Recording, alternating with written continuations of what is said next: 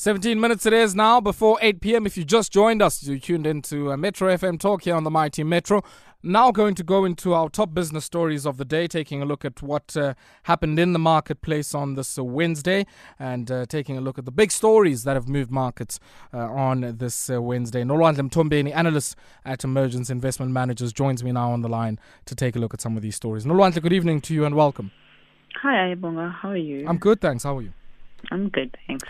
Nolwandle, I want us uh, to kickstart there with uh, that story of uh, what's happening at uh, Capitec. Uh, they certainly, from a customer acquisition perspective, have hit the lights out over the last few years or so, and uh, having quite a bit to announce here. Uh, it might be uh, from their digitization strategy right through to their foray into the vehicle finance market, uh, where they uh, uh, allowing people now, I guess, to access a much larger quanta of credit than what they offered before in the unsecured space, but also withholding a dividend here and heeding the call uh, from the South African Reserve Bank uh, to preserve capital during these difficult times. So a lot coming out of Capitec.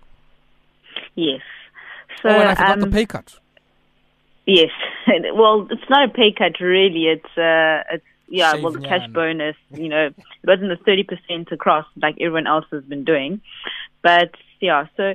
on the dividend being, um, you know, they obviously didn't declare it, um, I must say just, you know, in terms of, you know, preserving capital and capital requirements, Capitec is actually the best capitalized bank of all of them. Mm. Um, you know, they certainly, you know, even on a worst case scenario, they have more than enough liquidity and, and, and capital reserves.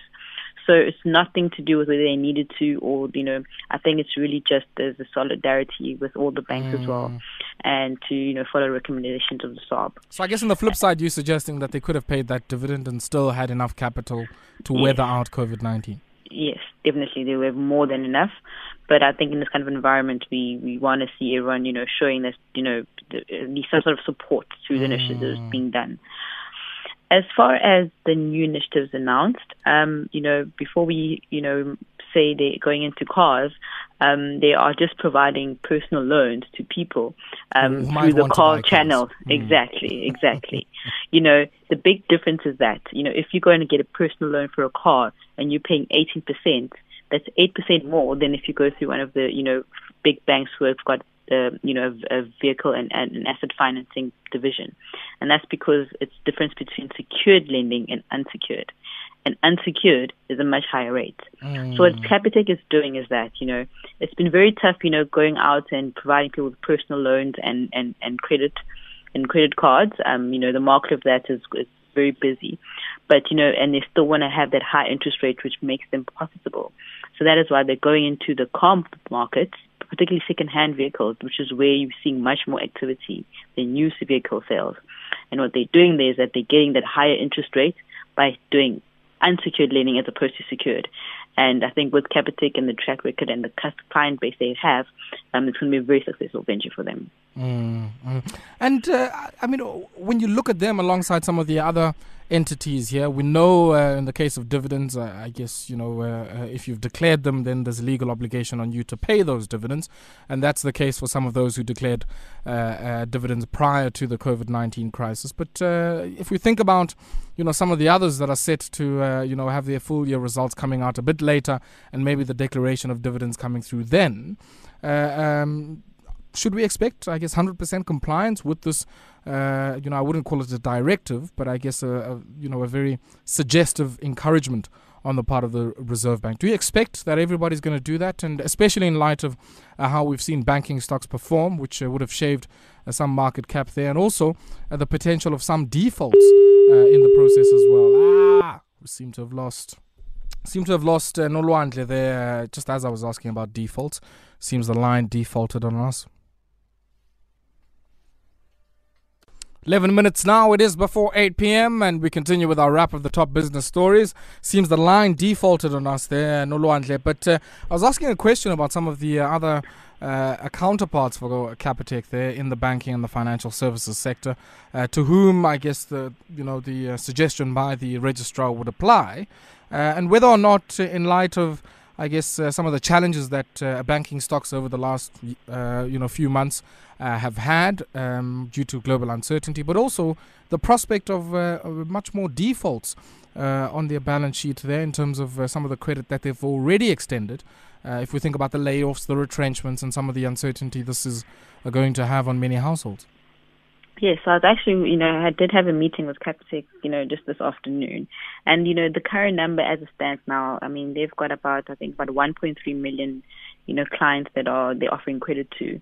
And so far, around eighty thousand of them have already asked for some sort of um, relief in terms of the, for making payments on their loans. So, you know, but this is obviously only a few weeks into it. Mm. So at this number, it's, it's, right now it's very small, but we expect, you know, as long as this is, you know, prolonged in terms of the lockdown, that number will go up. And, you know, you know, it is still really still too early to to tell. Um, the lockdown happened after a month in, so, you know, you know, that payment would have gone through for many people. They didn't have any problems mm. there. But, you know, the, you know, the big numbers, obviously, not just the end of April, but also May, especially. Um, even as people, the economy recovers, it'll take a while. And, you know, even if it goes longer than May, um, that's when you're going to have, like, you know, some certainty in terms of how big the impact is from a banking perspective. Mm. But definitely, um, the banks are all expecting, especially, you know, your, your smaller businesses um, and, you know, your consumers, especially those that are working in terms of retail, you know, so and the and the travel and restaurant sectors. So those sectors already. And um, but, you know, at this stage, um, it's not quite clear how significant it is. Mm. Um, but there's definitely going to be, you know, some huge impairment losses that, you know, will be widespread across, um, you know, all the banks. Hmm. So some tough times uh, we all ought to anticipate. And talking about the banks, uh, they uh, might play a massive role in the rollout of, uh, uh, you know, I guess uh, emergency income grants, similar to what has happened in Namibia, uh, if uh, indeed that does come through. But uh, what might, uh, it seems, uh, be a foregone conclusion is an increase in child support grants and potentially an increase in the old age pension grant. And it seems Labour and business, for once, are batting on the same wicket on this issue. Uh, and uh, what do you make, I guess, of how uh, Minister Tito Mboweni addressed this matter in his remarks yesterday afternoon? So I think, you know, he he, he obviously, you know, wants to see, you know, the social, from a social perspective, that, you know, he wants to provide support to, you know, the people that need it the most. And I think, you know, he's also been a, quite a tough character in terms of that budget, you know. He's been very good at making the hard decisions. Mm. And as it stands now, um, he does understand, you know, you know, how critical this is. And what I like is that this also comes on the back of, you know, the government declining to give S A A the additional ten billion that they asked for. So I think we're also starting to see a reprioritization of, you know, what matters most. And, you know, we obviously still have to take it to Parliament, but definitely it is, you know, it is it is necessary in this in this kind of circumstance to be able to, you know, move around and make provisions to support the people that need it the most. Mm-hmm. Let's talk about Takealot uh, for a second. Uh, I think across the world uh, during this lockdown period, we've seen that, that this has been a boon for many e-commerce players. Uh, but here in South Africa, they, uh, I guess, can only deliver on essential goods. Uh, and uh, Takealot has a- been able uh, to do that uh, uh, alongside the likes of ShopRite and uh, helping their MediRite pharmacy uh, uh, chains to be able to deliver to our doorsteps. But they haven't been able to operate Superbulus. They haven't been able to operate uh, Mister D Food. Um, and one would think that, uh, I guess, all of the other non-essential stuff that they have in their warehouses uh, has also not been able to reach uh, your doorstep. And uh, that's had a massive impact on their operations here. Let's talk about, uh, you know, how much of a knock they would have taken over the last while here. We've heard uh, some of the amounts bandied about three hundred fifty million uh, uh, in the last uh, three weeks or so. And, uh, uh, I mean... let's just engage that briefly alongside what else is happening in the e-commerce space globally. Uh, and are they justified to make the call that uh, actually there shouldn't be any restrictions on what they can deliver to our doorsteps? So, you know, my criticism of that would be the fact that um, they are not doing, they're not suffering in any manner that any other sector is suffering. Mm. So it's really nothing new. Everyone is suffering and every sector. You think it's the same argument the, the booze makers are making? Exactly. Well, I mean, it's, it's everyone. I mean, they really are. And, you know, quite different. You know, if you look at Takealot, they are an online retailer. Mm. So the mere fact they're an online retailer, whatever you're ordering there does not need to arrive immediately. It's usually not. usually nothing urgent. So you must understand the whole purpose of that. We've come into this lockdown taking a very hard stance on what we are doing. And then eventually over time, these rules will get relaxed. Um, the fact that, you know, we've been pretty much quite successful um, and we didn't implement it the same way other countries do, which is okay. We don't necessarily have to, you know, you know, you know be, you know, exactly a complete replica of any other country oh. of how they've done it. We use other countries as guidance in terms of what works and what doesn't. Yes. And we need to apply it applicably into our economy and how it works. So, and you must realize one thing is that, you know, if Takealot is on, uh, has to work, that means that warehouses, huge, massive warehouses, need people to be there working as well, you know. And again, that's what the government doesn't want, is that they're trying to avoid, you know, the gathering of people. Mm. So whatever place you open, you must realize that it means that there's going to be a gathering of people that have to come there and have to come to work. And we've already seen that ShopRite and the Checkers have had to be closed down, and a hospital. So if a place that's providing essential services can come under risk and contaminated, and so that they have to shut down, and yeah, obviously the yeah. spread is high. I mean, imagine something that is non-essential and then that happens. Like your warehouse so, and a PlayStation. I mean, I mean like, exactly. Okay. So do you understand mm. the big, big difference?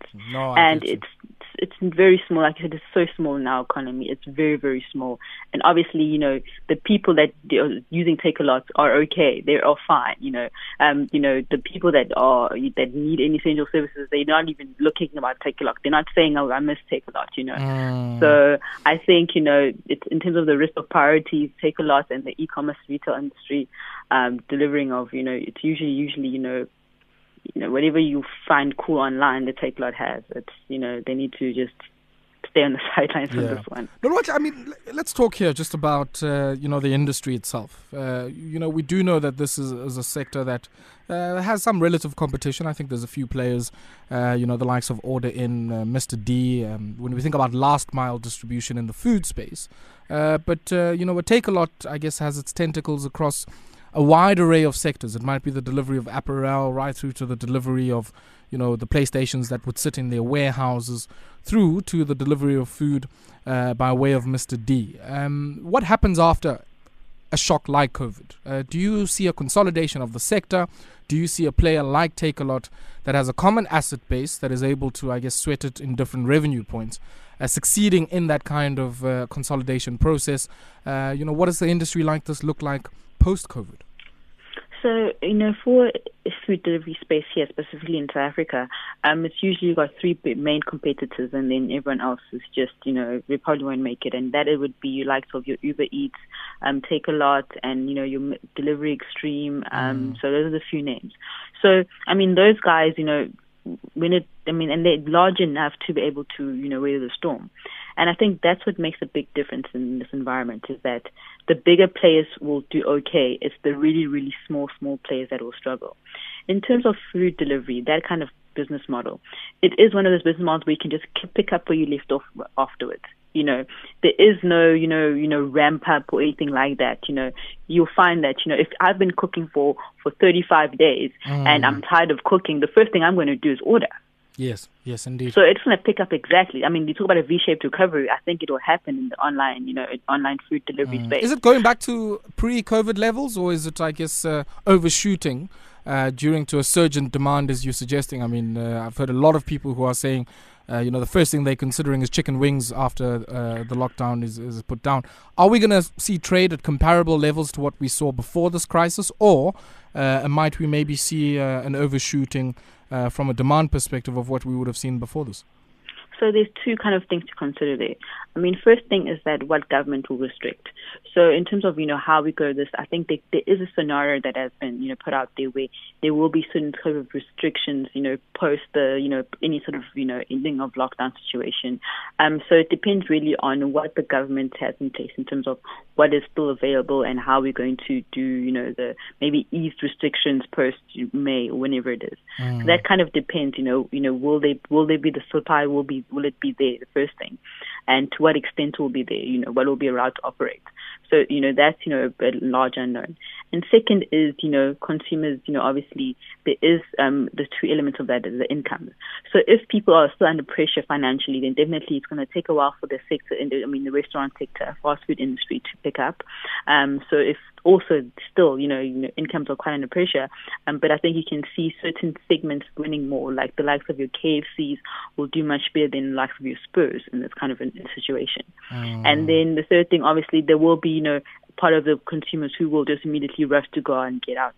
So in terms of the scenarios, there are different scenarios that could play out depending on, you know, what happens when we come out there. How is the consumer in terms of the, the, the financial mm. health coming out there, and what government has in place in terms of, are we going to have some restrictions, or are we just going to, you know, open up the, you know, floodgates and let the economy yeah. just kickstart? And I guess that that's the next consideration. I mean, uh, now mm. that we, we've seen, you know, we saw what uh, Professor Karim was sharing with the, uh, you know, the South African public over the last day or so. I think the next mm. consideration is, how do you sequentially phase in a yeah. return to some semblance of normality when it comes to economic activity? And I think uh, many uh, um, within the presidency and within government will certainly be seized uh, with uh, thinking about how that uh, takes place. Uh, and how we ensure that that, of course, doesn't uh, erode some of the gains uh, of the lockdown from a medical perspective that we've been able to sum up. Now, uh, one of the interesting things that has emerged during this lockdown, Nolwandle, is the number of TikTok videos that I've seen on social media. I mean, I must say, uh, just uh, uh, under a year ago, uh, I was in India, and I was really, really shocked how big TikTok was there, especially with the younger cohort. And it seems it's taken root in a similar cohort here in South Africa with uh, a lot of Ama two thousand. Uh, uh, creating all manner of TikTok videos. And uh, the company that owns TikTok, um, ByteDance, uh, they're the owner of this hit short video app, uh, TikTok. Well, it seems that they're upping the ante here and uh, uh, tr- looking to hire forty thousand new people by the end of twenty twenty. What's happening here? It seems like all other tech companies uh, are reducing their payroll and headcount, and ByteDance is moving in the opposite direction. Yeah, so I remember just a few months ago, I think last year, we talked about this, and I had no idea what TikTok was. Um, I so, remember that, yeah. Yeah, yeah. So, I mean, look where we are now. Um, so, in Do you have a TikTok of, you know, account? No, I don't know. I don't even have Instagram. I don't have, I don't have any of those things, you know. I mean, I share, I would. Okay. So, um, you know, but I always see them on my WhatsApp timeline. But, you know, in terms of, you know, you... You know, you need to strike while the iron's hot, especially in tech. Mm. You know, you need to run with momentum, and it's as simple as that. Um, you know, the, you know, obviously, it's it's, it's they're the child in the spotlight now. We don't know how long it'll last. Um, I think, you know, we've seen it with Snapchat before. It was, I think, yeah, I think Snapchat was the last, you know, big, big fad there.